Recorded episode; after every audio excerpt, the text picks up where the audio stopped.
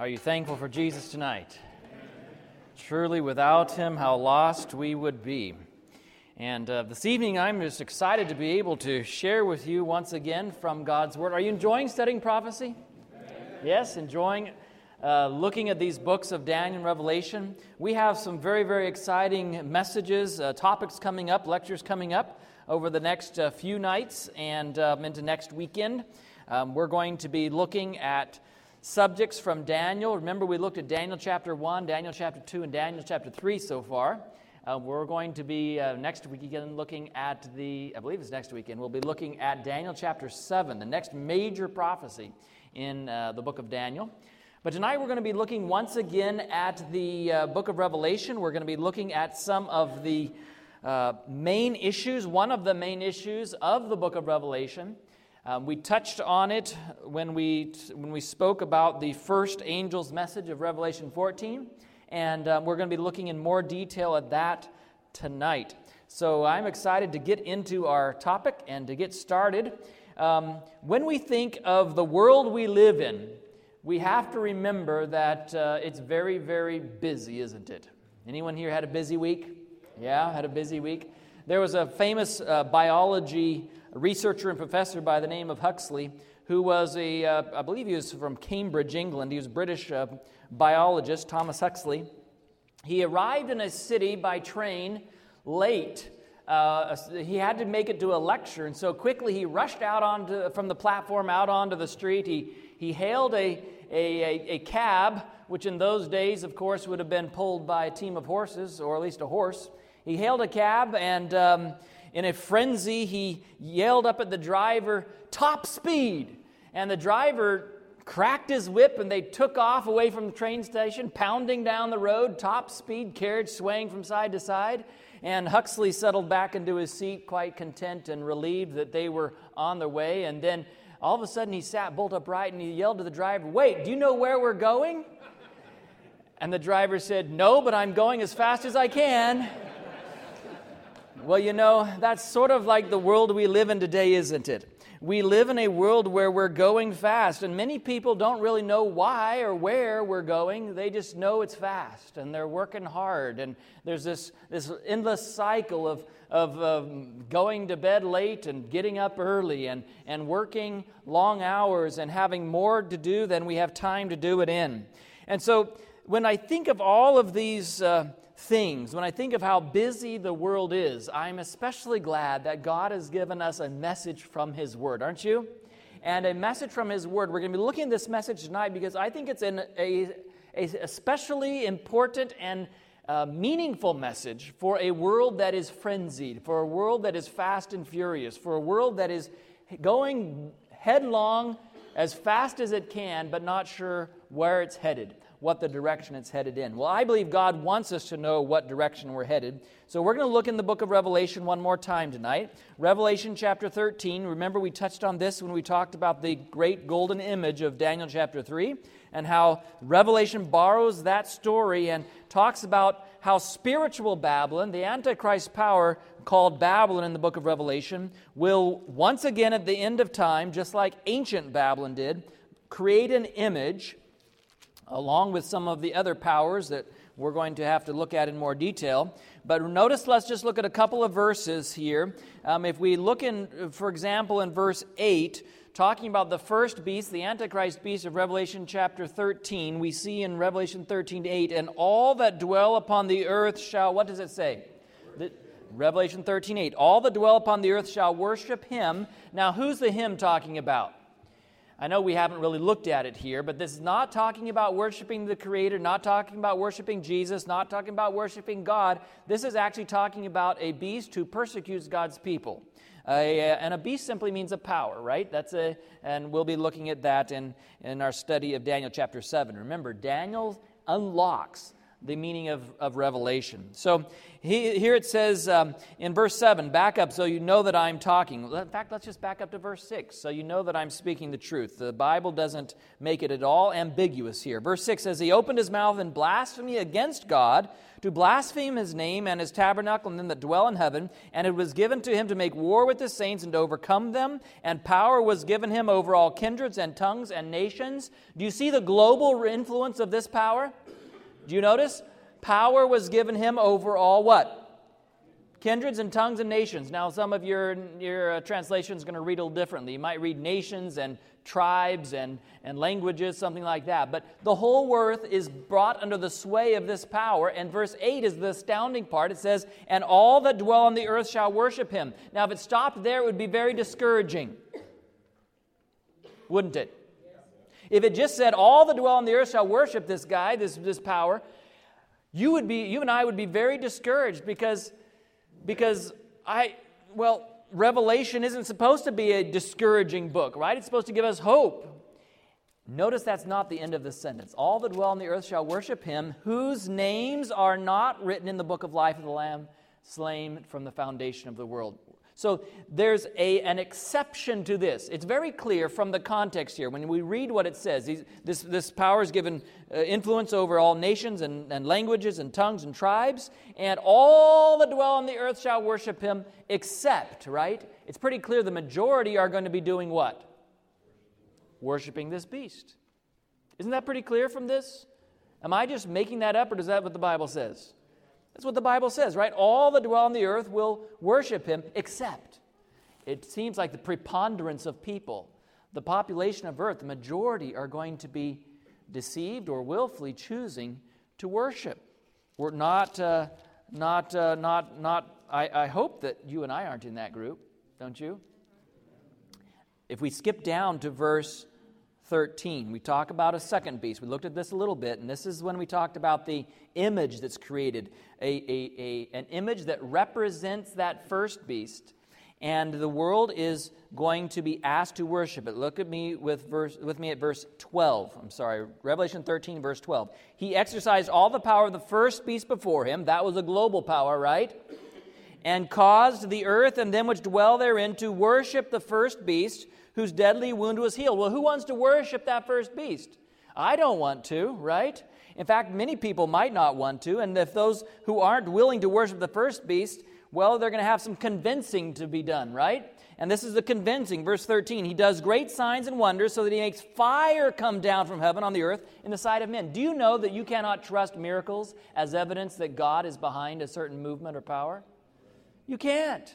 The Bible is very clear in the book of Revelation that, that the, uh, the deception at the end of time, there are miracles which deceive the world. And he deceives, verse 14, those who dwell on the earth by the means of those miracles which he had power to do in the sight of the beast, saying to them that dwell on the earth that they should make an, what's the word there? An image to the beast which had a wound by a sword and did live. And he gave power, and you notice that those who would not worship the image should be killed. Now that sounds pretty dire, doesn't it? It sounds pretty pretty frightful, except we remember that exception, right? All that dwell on the earth shall worship him, except those whose names are written in the Lamb's book of life. Remember that? Now, what I want you to see tonight, and what we're going to focus on, we're not focusing on this because this is just a fact, it's going to happen. But that's not what's important. What's important is God's response to this. Remember, the beast has a global message, a global power. The second beast has all the power of the first beast. They, they, he, they, they cause the world to worship the beast, and if you don't want to worship the beast, you can worship the image of the beast. And if you won't do either, you're going to be killed, just like, or at least there's going to be a decree that you should be killed, just like on the plain of Dura. You're going to uh, be cast into this fiery furnace. And who's that God that can save you out of my hand? Remember what Agent Babylon said? By the way, friends, before I, before I move on to God's solution here in Revelation 14, remember God protected his faithful people when they chose to honor and obey him. When the fear of God was in those three Hebrew worthies' hearts, Jesus went with them into the furnace, and nothing, not even the hair of their head, was singed. We don't have to be worried about this. I would be f- afraid reading Revelation 13 if I hadn't studied Daniel 3. Because Daniel 3 is where this story comes from, right? And God's people were saved. God's people were protected. So notice with me Revelation 14. We're going to start in Revelation 14, verse 6, because this, we've set the stage for what is happening at the, on the earth at the end of time. There's a great deception, miracles being done. People are going to be worshiping the false uh, power, not the where they should be worshiping. And. Um, not he who they should be worshiping. And notice with me the, the, uh, the answer to this this great deception at the end of time. Verse 6, Revelation 14, verse 6. I saw another angel fly in the midst of heaven, having the everlasting gospel to preach to them that dwell on the earth, to every nation and kindred and tongue and people, saying with a loud voice, what does he say first? Fear God. What's the fear of God? Being more concerned about what God says than what man says, right? Seeking his approval above man's approval. Fear God, give glory to him, for the hour of his judgment is come, and worship him who made heaven and earth and the sea and the fountains of waters. So, what we see here, friends, this is exciting because the beast says you got to worship the you've got to worship the beast or the image. If you don't, there's going to be a decree that you should be put to death. And on the other hand, while, while there's this one message saying worship the beast, there's another message going throughout the entire earth. You notice that the, that the scope of the message in Revelation 14 is the same scope as the influence of the beast power in Revelation 13. Did you notice that? The beast has power over every nation, kindred, tribe, and people, and the message goes to every nation, kindred, tribe, and people. And so you have the same, you have the same people groups, the same geography, you might say, being influenced. Why? Because God is not going to let the world be deceived without a warning. He's not going to let this world just go into the hands of the enemy, the Antichrist, without Christ being uplifted before the world. And so he says, Fear God, give glory to him, and worship. Who does it say? I'm getting a little ahead of my slides here, aren't I? It says, Then I saw another angel flying in the midst of heaven, having the everlasting gospel to preach to those who dwell on the earth to every nation, tribe, tongue, and people, saying with a loud voice, Fear God and give glory to him, for the hour of his judgment has come, and worship who? Who does it say? Worship him who made. Worship the Creator. So here you have the great conflict, the great test. It's all coming down to this one decision at the end of time. This seems to be the very last choices that mankind has to make. Remember, it's all about this great contra- controversy, conflict between the, uh, the rebellious angel Lucifer, now we know as Satan, and the wonderful Redeemer of Jesus, Jesus Christ. Satan is selfish, self seeking. He wanted more power, he wanted more influence. Jesus is unselfish. He was willing to stretch out his arms and die on Calvary's tree for you and me, right? So there's this conflict going on, and this conflict comes to a head when the whole world, not just three people on the plain of Dura, not just Daniel and his friends in Babylonian courts, not just, and we could go through all the different people, Abel at, the, at, at his altar, and, and Daniel uh, or Joseph in Potiphar's house. One by one, God's people throughout time have been tested, and they had to make the decision who am I going to obey, right? But in the last days, in a general sense, the world is brought to this test. And you and I, if we're alive, and I, I sort of hope we're alive, because I want to see these things happen with my own eyes. I want to see these prophecies be fulfilled. I believe they will be. I mean, I've seen those prophecies, how they've been fulfilled. If they've been fulfilled so faithfully, they're going to continue to be fulfilled. So I, uh, you and I may be privileged to see with our own eyes the world called to make a decision. Which side are we on? Who are we going to fear? We're going to fear God? Are we going to obey God? Are we going to glorify God? Whose side are we on? That's the showdown that Revelation brings to my, my uh, consciousness. And it's all about worship. Worship is the central issue in Revelation 13 and Revelation 14. Who are you going to worship? Pretty serious, isn't it? Pretty serious. Now, if we, if we, if we uh, look at this verse more closely, we're going to find that there is a this part of the verse. Remember, we said that 75% of Revelation is a direct quote, or pretty much a direct quote from the Old Testament. And we've seen how, we've seen a number of places how that's true. And when we go back in the Old Testament, we then have a key to help un- understand what Revelation is talking about, right? Well, guess what? This phrase here Him who made heaven and earth, the sea, and the springs of water, is almost a verbatim quote from the Old Testament. Do you know where that's quoted from? Let's look and see. So we've looked already at this passage. We've looked at how the fear of God, what the fear of God means. We've seen what it means to give glory to Him. We've seen for the hour of His judgment has come. Tonight we're going to look in more detail at what this part means. It says, worship the Creator. Worship the Creator. Well, how are we to worship the Creator? Did you know that God gave us something to remind us and to be a part of our worship, to remind us of creation and to help us in our worship so that we would always remember where we came from? God gave us a reminder, sort of like an anniversary. Um, husbands, you know what it's like to um, remember or to forget your anniversary, right? And um, so, thankfully, God didn't just give us a, a, uh, a, yearly reminder that we are created by God, we're in His image.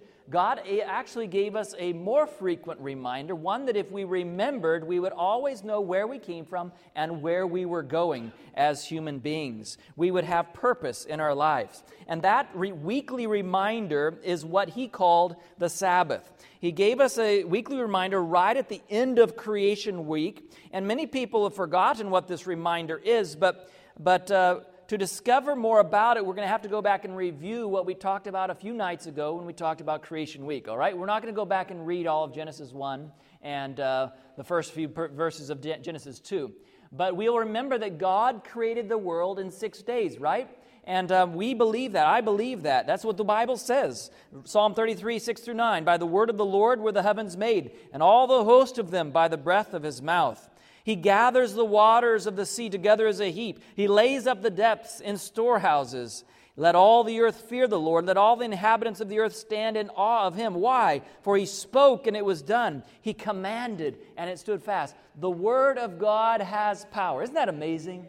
I love to, to think of this because if God's word can create this earth as we see it today, then God's word has power still to recreate a new heart in my life. This is an amazing truth. Now, if God doesn't have the power to do anything except what can be done by naturalistic means, then I don't have much confidence that He can change this heart of mine. But if God can speak and worlds come into existence, it's not too hard for Him to save my soul from sin. I have to believe that He is able, even to save me.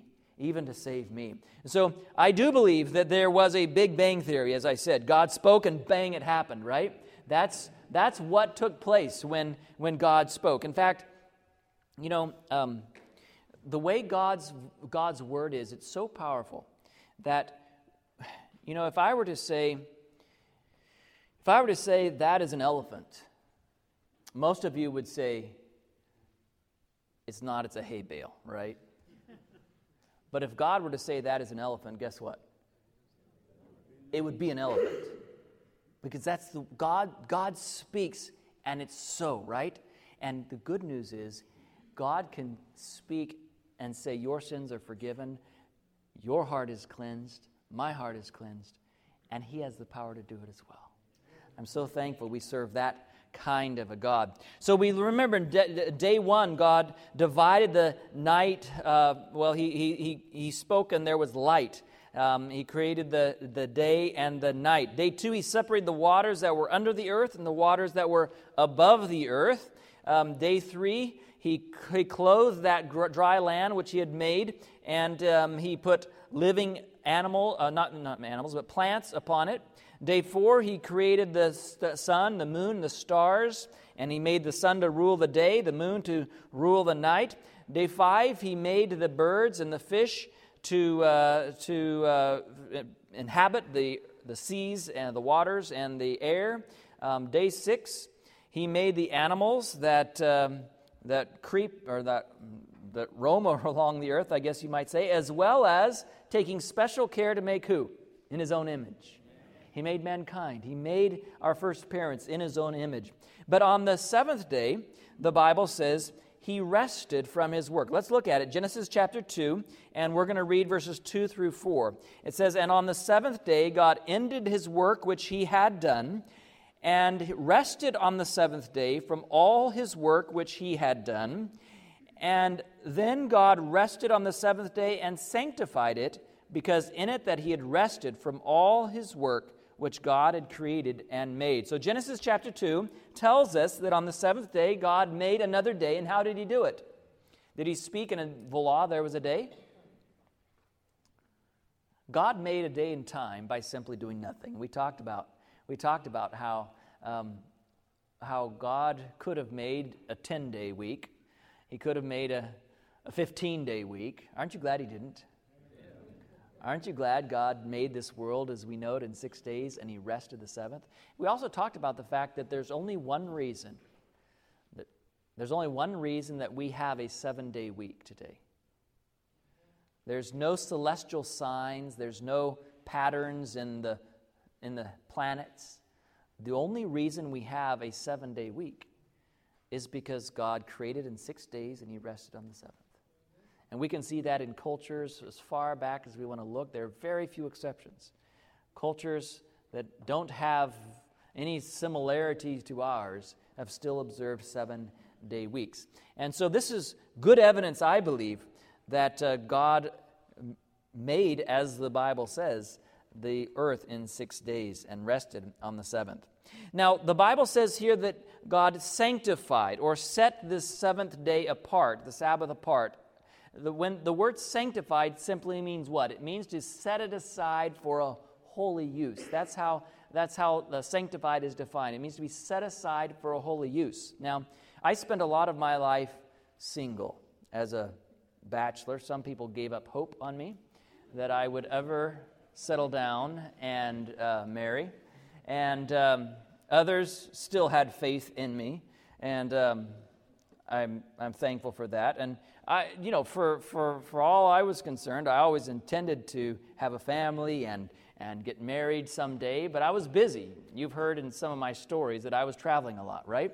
And um, I logged some three and a half million miles on American Airlines and a lot on other airlines as well. I spent a lot of time traveling to different countries, I think 106 times across the Atlantic and I don't know how many across the Pacific, but a lot of traveling. And that doesn't give a lot of time for, um, you know, social life, I guess you might say. I was just busy. And, and um, finally, God brought me to a place in my life where I was slowing down a little bit, and God brought a special young lady into my life as well. And many of you know her. She was living here in Dalton. That's how I ended up being in Dalton, actually.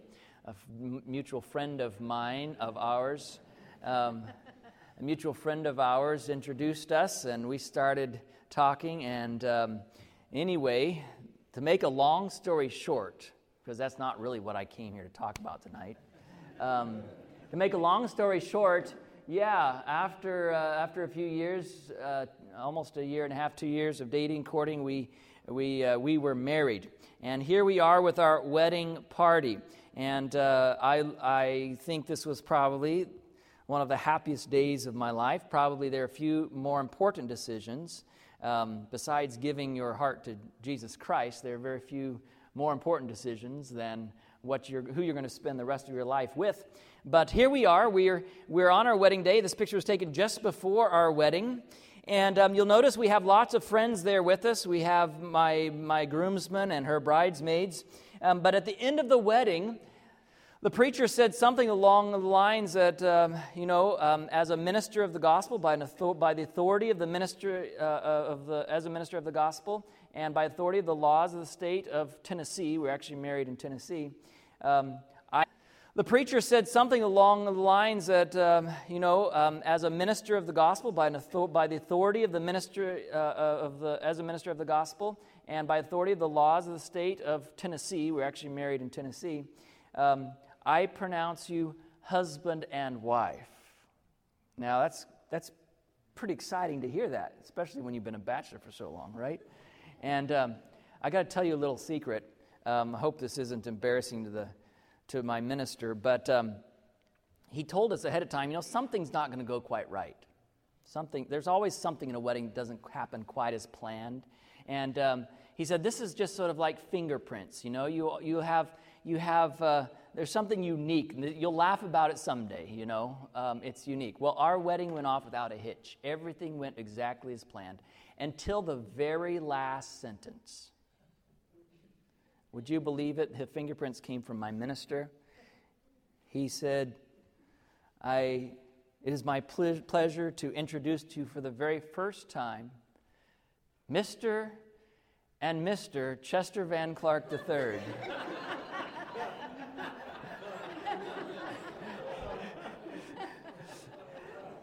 I, I, I think that somehow in his mind he was trying to figure out see, my wife's a doctor. And I think he was trying to say, well, it's not doctor and Mrs., but it's not Mr. and doctor. And I think somehow, somehow he got his, his, his things a little tangled up. And um, he very quickly corrected himself, I assure you. Um, and uh, we went on. But we were now pronounced husband and wife, okay? We had been introduced and no one there would, re- would forget that introduction, probably. Um, we had been introduced. She now was my wife. Why? Because she had been set aside according to the Bible's teachings, according to the laws of the state of Tennessee. She had been set apart from all of the other young ladies in the world. She had been set aside for me. I had been set aside for her. Now, it wouldn't be appropriate for her to say, you know, that was a nice wedding. I'm glad, you know, Chester was standing up here in the center with me, but, you know, one of his other groomsmen looks just as good, and, and you know, they were in the wedding too, right?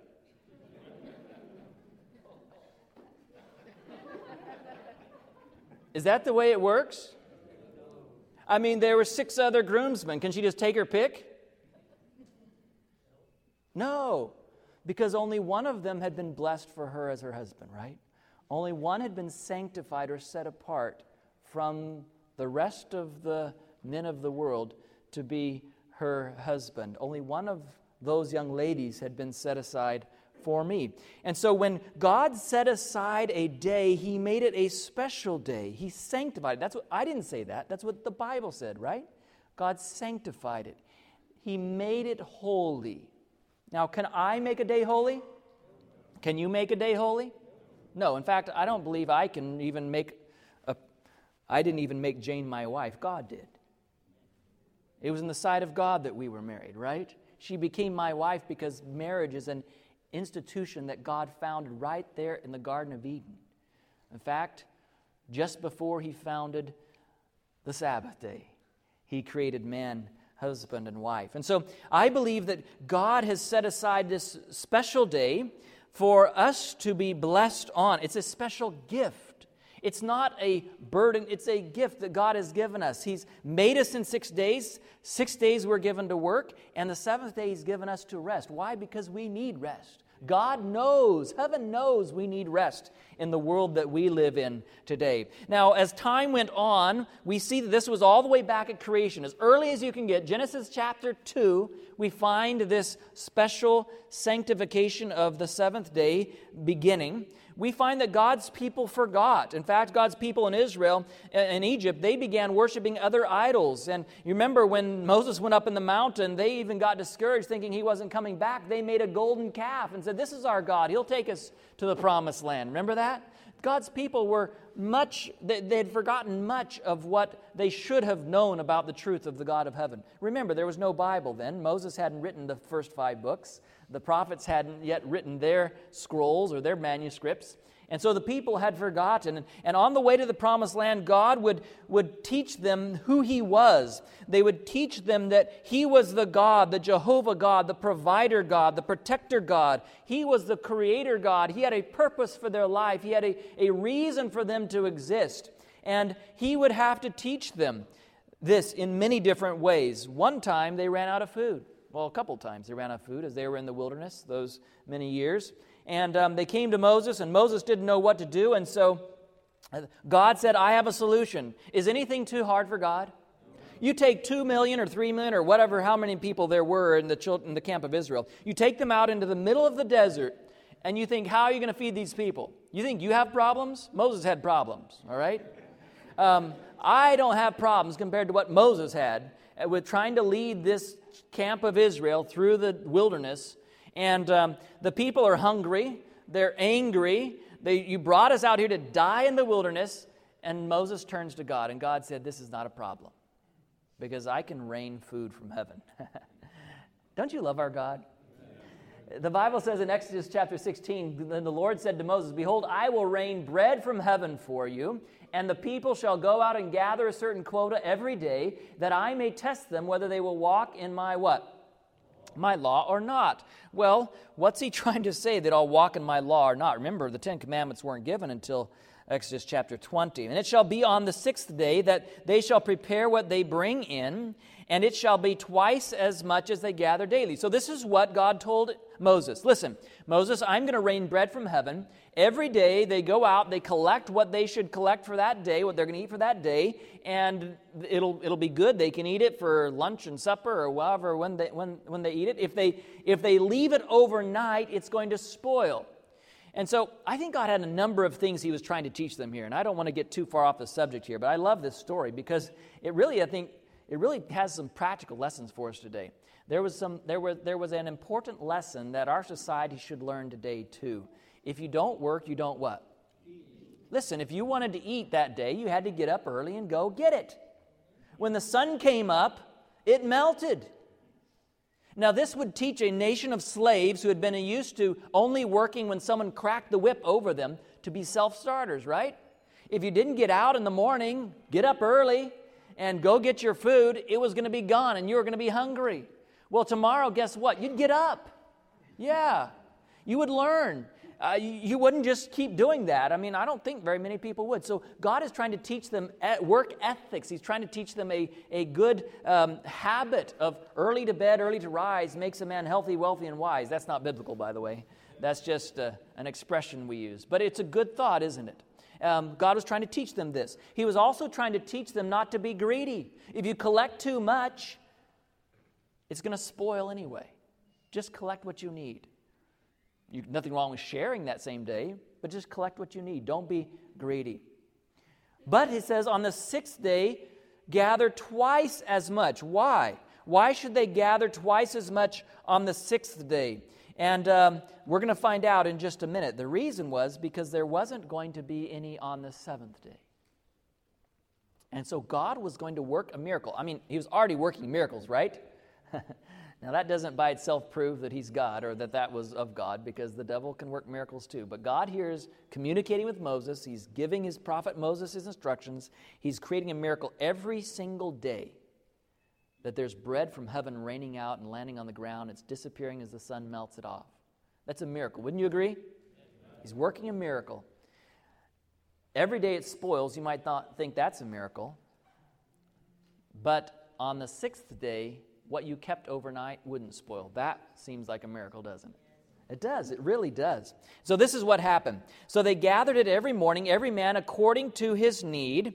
And when the sun became hot, it melted. And so it was on the sixth day, they gathered twice as much bread, two homers for each one, and all the rulers of the congregation came and told Moses. What do we do with the extra that we gathered today? And this is what he told them. Then he said to them, This is what the Lord has said Tomorrow is a Sabbath rest, a holy Sabbath to the Lord. Bake what you will bake today, and boil what you will boil today, and lay up for yourselves all the remains to be kept until morning.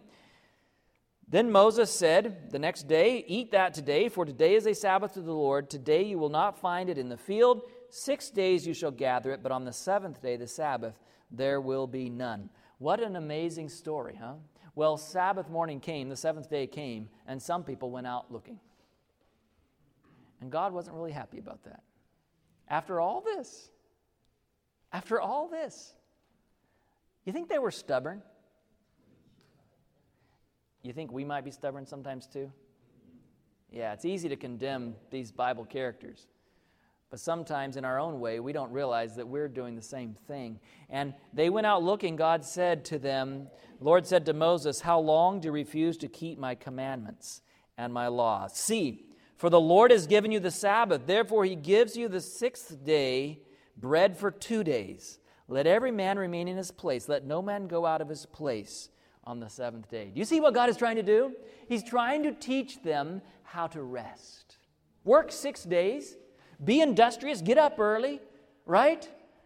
If a man doesn't work, he doesn't eat, he should get out there and get the manna, but rest the seventh day. God didn't make us as machines to be in perpetual motion. He meant for us to rest. He gave us the Sabbath for that purpose. So we see the Sabbath was a gift given to mankind at creation and kept by God's people even before the law was given at Mount Sinai, right?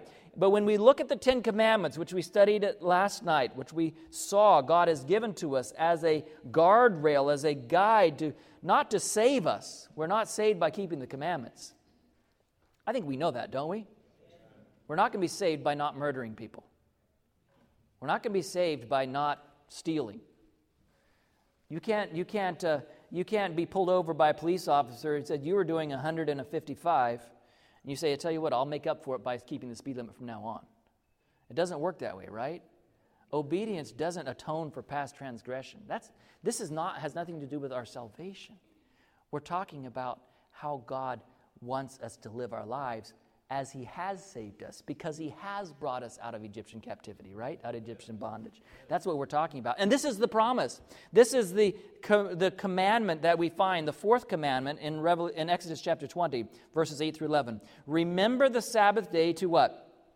Keep it holy. Six days you shall labor and do all your work, but the seventh day is the Sabbath of the Lord your God.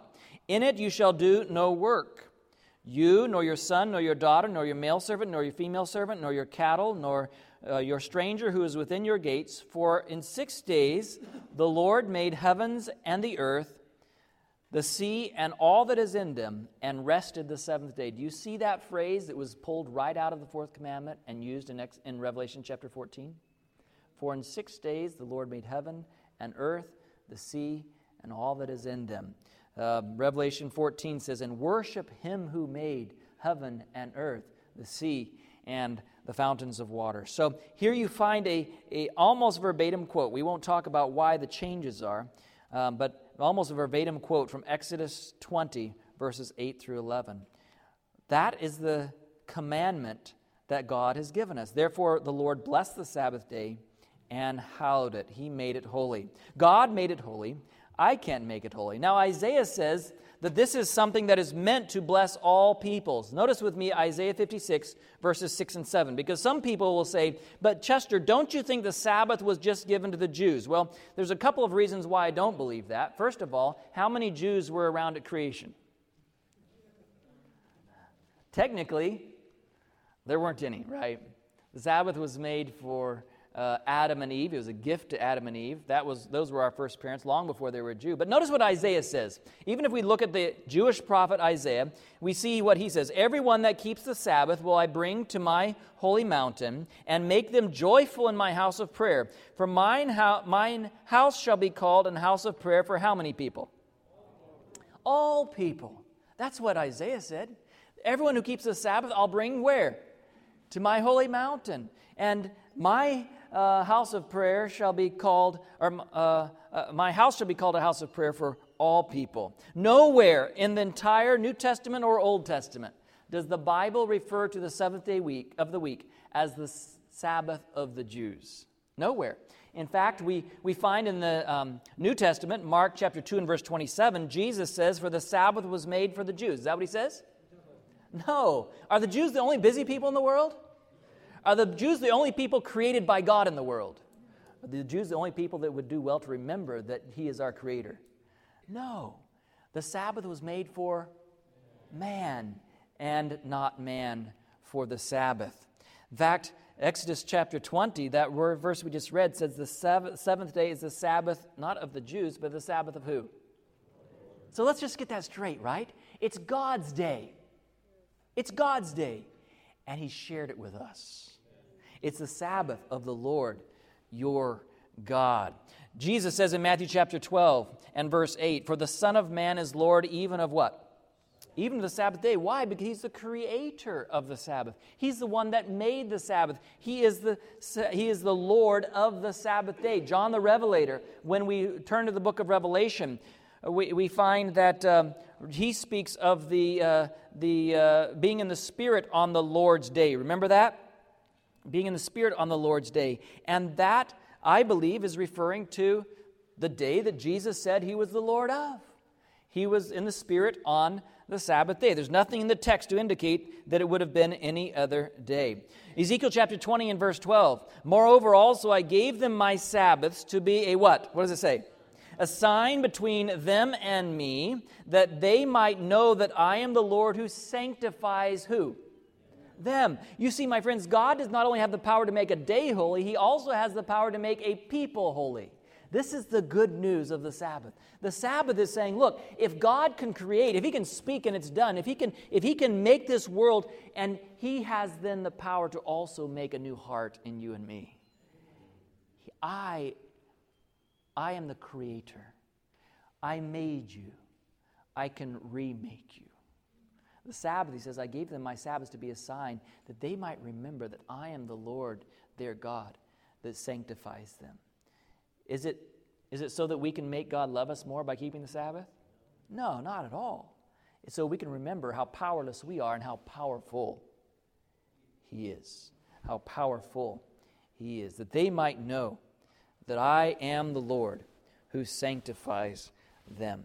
And so we, we see that throughout the scriptures, from the book of Genesis on, from the very beginning, the Sabbath was meant as a gift for mankind. But did you know that even after sin is finished in this world, even after God sets up his kingdom, which will last forever, did you know that the Sabbath is still going to be a gift for mankind? I mean, it would make sense, right? Because God gave it to mankind before there was sin. Why wouldn't it be just as valid a gift after there's no more sin, right? And so we find in the new earth, there's also going to be the gift of the Sabbath. Isaiah 66, verses 22 and 23.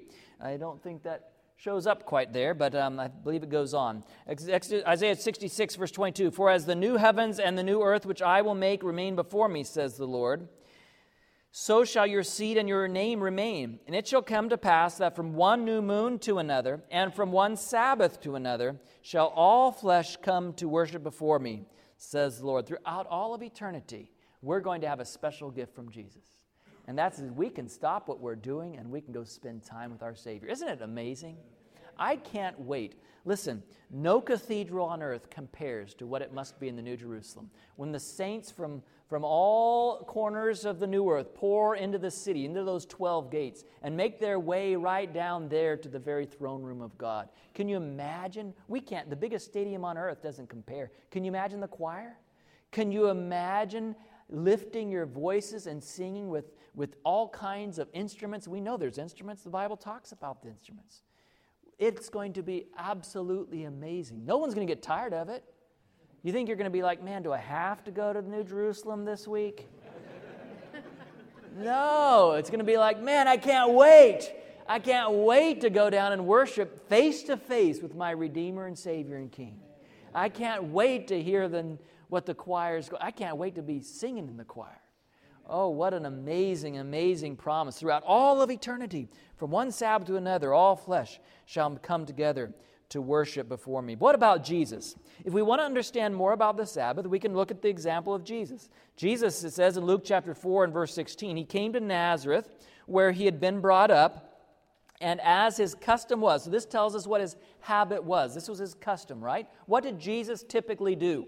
What was his custom? As his custom was, it says, he went into the synagogue on the Sabbath day and stood up to read. He stood up to read. Now, no one was questioning in those days, well, is this still the seventh day that God created? Do you think Jesus would have set people straight if they had somehow overslept and gotten a day off in their weekly cycles?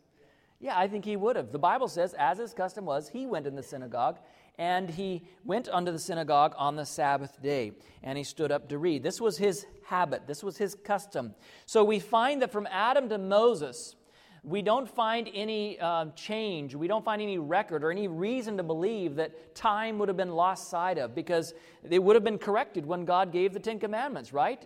If somehow between creation and Moses' day, a time had been lost sight of, it would have been corrected. From Moses down to Christ's time, we don't find any evidence that there's any ambiguity as to which day of the week Jesus went to the synagogue to worship on. He went to get to the worship on the Sabbath day. From Jesus' time, we go down to the disciples, and I want to just mention that if the disciples, who are all Jews by background, right, if the disciples had had any type of a news to tell the Christian church as earth shattering as we're going to worship on another day other than the Sabbath, it would have been the headline of the New Testament, don't you think? I mean, do you see how much struggle they had over circumcision? Circumcision was a huge issue because the Jews thought to be saved you had to be circumcised, right? And Paul said, Look, the ceremonial law was nailed to the cross. The, the, the, the requirements contained in ordinances, it says in Colossians chapter 2, have been nailed to the cross. There's no longer a barrier between Jew and Gentile. We looked at that last night, right? We looked at that. So, but this was a fight. Let me tell you, they were about ready to disfellowship Paul. You read Acts chapter 15, Acts chapter, I believe, 20 or so. You read these chapters, how they were, they were determined that Paul should stop preaching if he wasn't going to do what they thought they had to do as Jews. Now, you think if they had changed the day of the week, this wouldn't, this wouldn't have been the headlines? They would have had to have said it very explicitly, and there certainly would have been something said about it. The Jews, however, since that time have continued to observe a seven day week, right? And so when people ask me, how can we know for sure that the Sabbath is still the Sabbath that God blessed, still the day that God blessed? I can simply say, I, I can say with great confidence, the seventh day of the week today is still the seventh day of the week when Jesus was here. It's very unlikely in my mind that a whole nation of of Jews would have overslept the whole day and somehow messed up their calendars um, and lost track of time in that kind of a way. The identity of the day was never questioned when Jesus was here. The only controversy arose about how he kept it. Remember?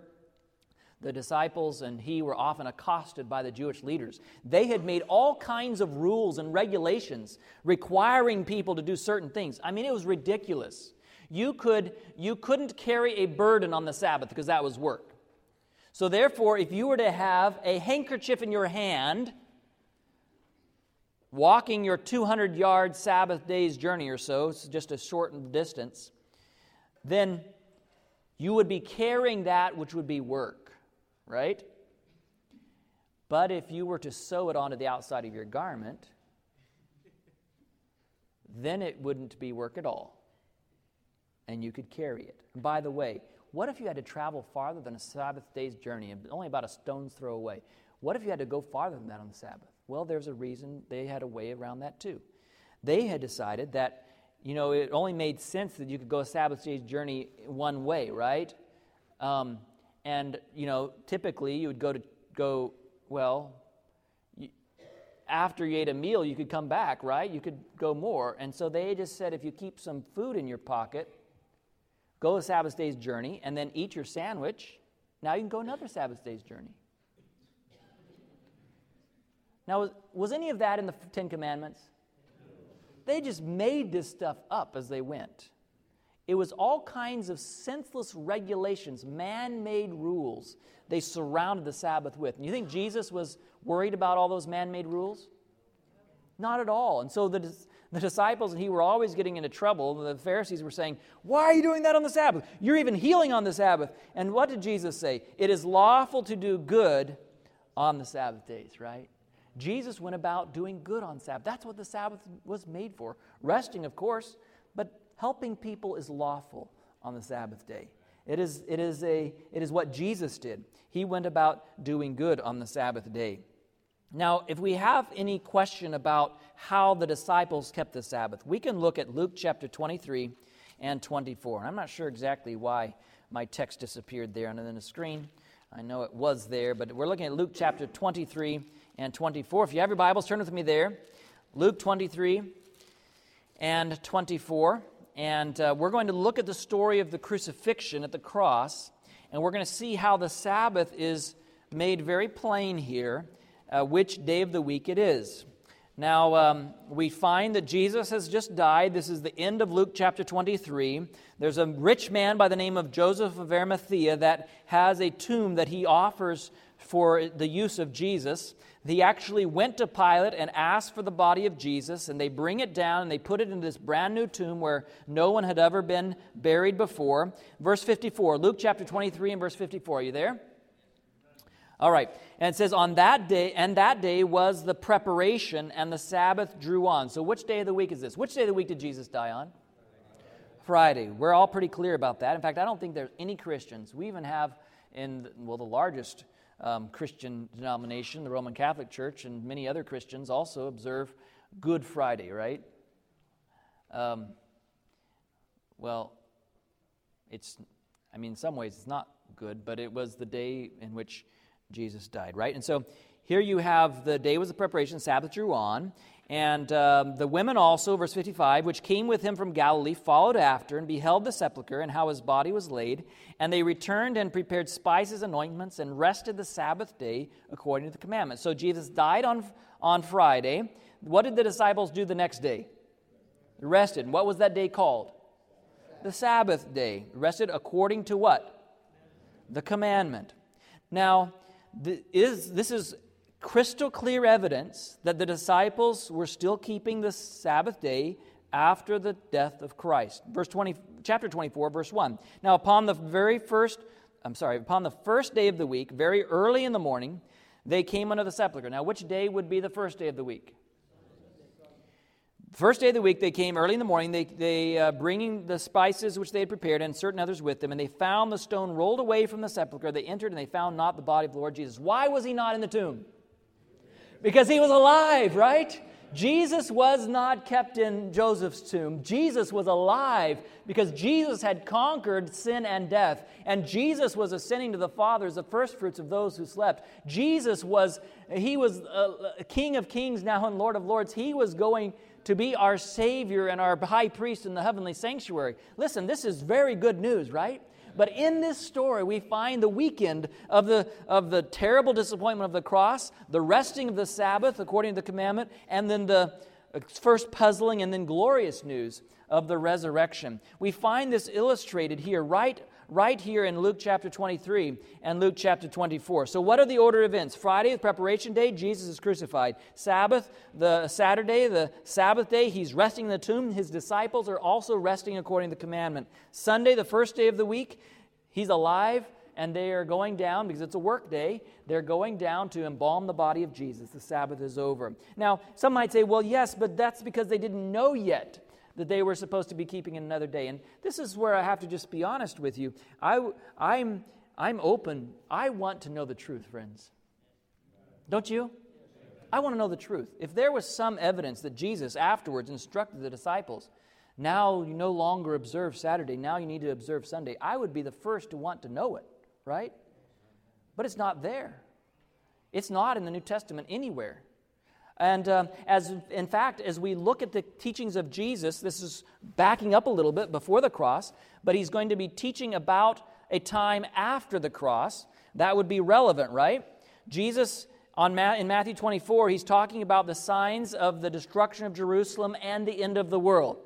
So he's talking about either a time still future or at least a time a lot future from his day that time when he's speaking, right? Does that make sense? He's either describing a time yet in our future or at least 70 AD when Jerusalem was destroyed. And this is what he said. Talking about the destruction of Jerusalem, he says in Matthew 24, verse 20, Pray that your flight may not be in winter or on the Sabbath. Did Jesus expect his disciples to still be keeping the Sabbath 35, almost 40 years after his crucifixion? Absolutely, he did. He said, Pray that your flight would not be in the winter or on the Sabbath day. You can't really rest and enjoy, enjoy the uh, re- recreation that God wants us to have if you're fleeing for your life, can you? And so he says, um, even though he knew this was going to be well after the cross, he says, Pray that your flight be not in winter or on the Sabbath day. Destruction of Jerusalem would not happen for many years until 70 AD. What about the disciples? What about the apostles? Is there any record of how they kept the Sabbath? In fact, there is. If we look in the book of Acts, there are many different instances we can look at. We can see that the disciples had a habit, a practice. It says in Acts chapter 17, verses 1 and 2, they came to Thessalonica, where was a synagogue of the Jews. What did they do? Verse 2 Paul, as his manner was, remember Jesus had a custom? Paul had a custom too, right? As his manner was, he went into them and three Sabbath days reasoned uh, with them out of the scriptures. Now, some people have said to me, and I appreciate, I mean, it's good to ask these questions. What if he was just going to the synagogue because that's where the Jews were and he was trying to reach the Jews? Don't you think that's a fair question? It's a very fair question, very good question, uh, a very, very astute question. I appreciate those types of questions. But actually, the Bible answers that question. Aren't you glad when the Bible has answers to our questions? I'm so thankful that it's not what I say or what I think or what my teachers or what uh, books I read say, but I can get my answers from the Word of God itself. That's what I want. That's what I want. I want to see God's Word speaking to me. Acts chapter 13, we find a similar situation where Paul was preaching on the synagogue on the Sabbath day. Now, again, it could be that he was just there because that's where the Jews were. But there weren't just Jews there, there were Gentiles there too, because this is what the record says. Acts chapter 13, verse 42. The Gentiles besought that these words might be preached to them the next Sabbath. Now, if, if Paul, even though it's not recorded in the New Testament, if Paul knew something that we don't know, that Jesus had changed from Saturday to, to Sunday or to some other day, for the, if you weren't a Jew, you could go to worship another day don't you think Paul would have said, wait a minute, you're Gentiles, right? Why don't you just come tomorrow? We'll worship. We'll have. Is there anything wrong? By the way, is there anything wrong with worshiping God on any day of the week? No, absolutely not. The Bible says that Acts chapter 2 and 3 and 4 that the disciples every day were meeting and breaking bread from house to house. They were just having so much fun fellowshipping with one another. They were going, oh, let's go to your house tomorrow and study the Bible. Let's go to, they were, listen, there's nothing wrong with that at all. But us doing that doesn't make a day blessed or holy, does it?